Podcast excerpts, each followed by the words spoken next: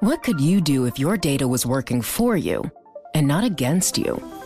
With Bloomberg delivering enterprise data directly to your systems, you get easy access to the details you want, optimized for higher level analysis, and financial data experts committed to helping you maximize your every move. Our data is made for more, so you can show the world what you're made of. Visit Bloomberg.com slash enterprise data to learn more.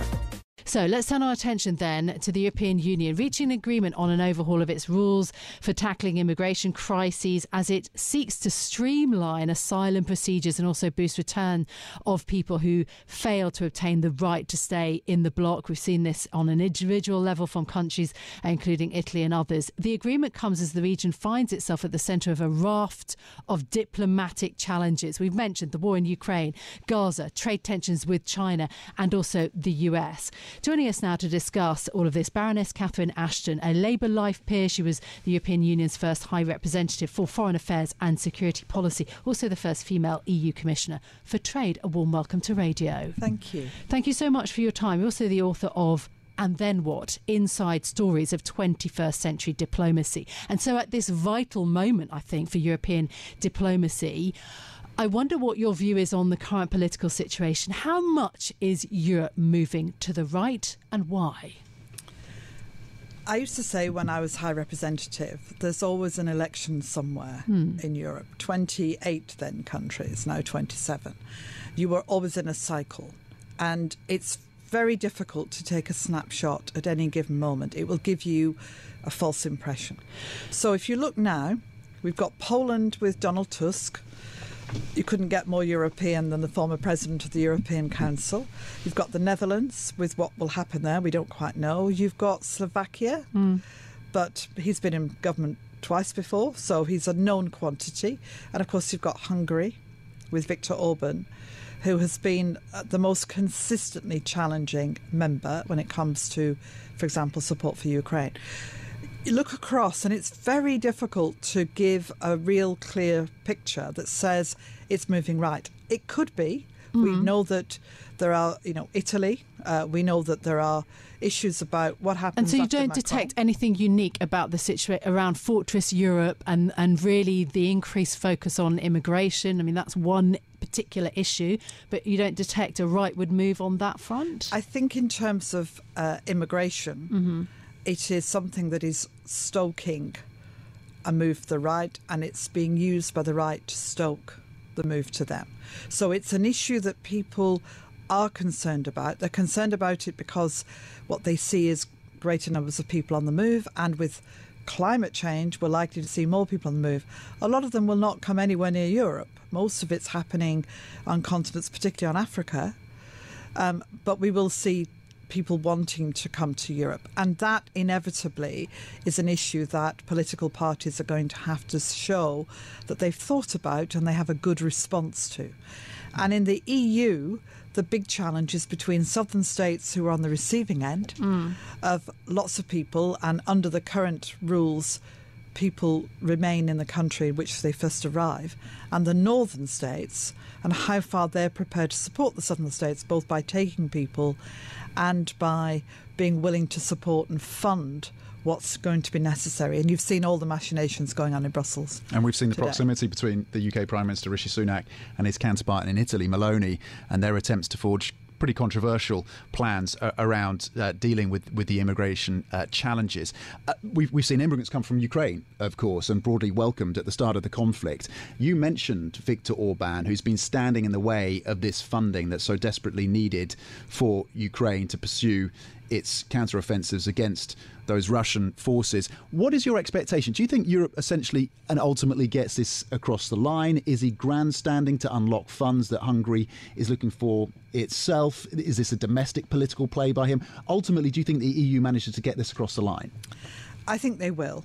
Um, I mean, Viktor Orban likes the benefits of membership very much, but doesn't like to do the stuff that actually would make a difference to others, either in the EU or outside the EU. And um, if necessary, what you will have is a is an, a sort of outside of the EU structure, an agreement between the other countries to produce the funds for Ukraine, with the Commission supporting that. I mean, there are lots of ways around it. Europe and the institutional framework looks very rigid when you first look at it, but they're very good at coming up with ways of fixing things or changing things.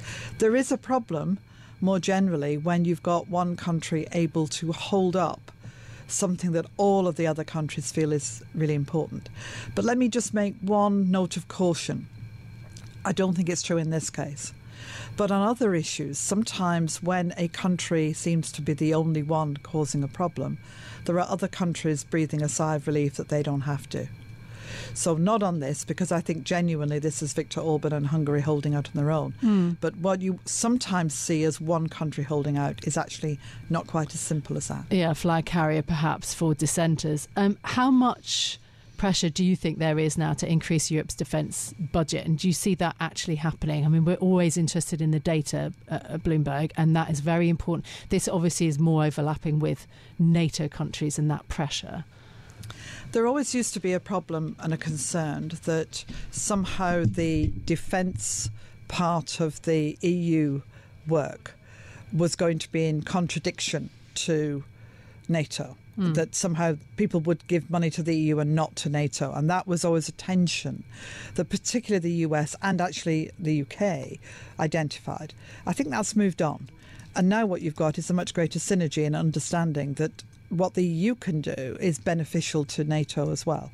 Mm. So lots of practical work uh, that that was done by the European Defence Agency. So I do expect okay. to see a push on European defence industries. Yes. Mm. And, and, briefly, your expectation about the relationship between the UK and Europe in the event that we get a Labour government here in the UK. Do you see a significant, do you see a dramatic improvement in that relationship?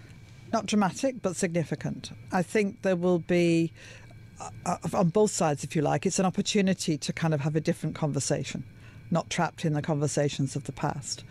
I think there will be a desire to, on foreign and security policies, have stronger relations. I see David Cameron, by the way, moving in that direction anyway, but I think more so.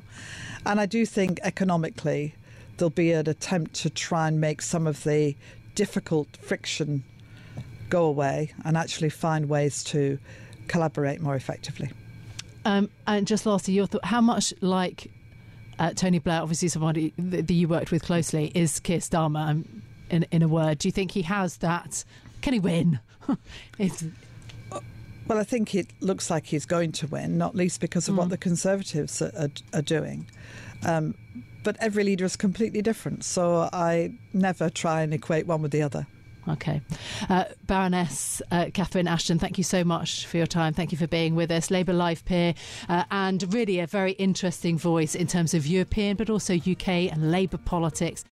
Collaborate for a greener future at the Bloomberg Green Festival, a groundbreaking celebration of the thinkers, doers, and innovators leading the way. From design and culture to technology, science, and entertainment. Hear from inspirational speakers and immerse yourself in climate solutions. July 10th through 13th in Seattle. Title sponsor Amazon. Official airline Alaska Airlines. Get 20% off using promo code radio20 at bloomberglive.com slash green festival.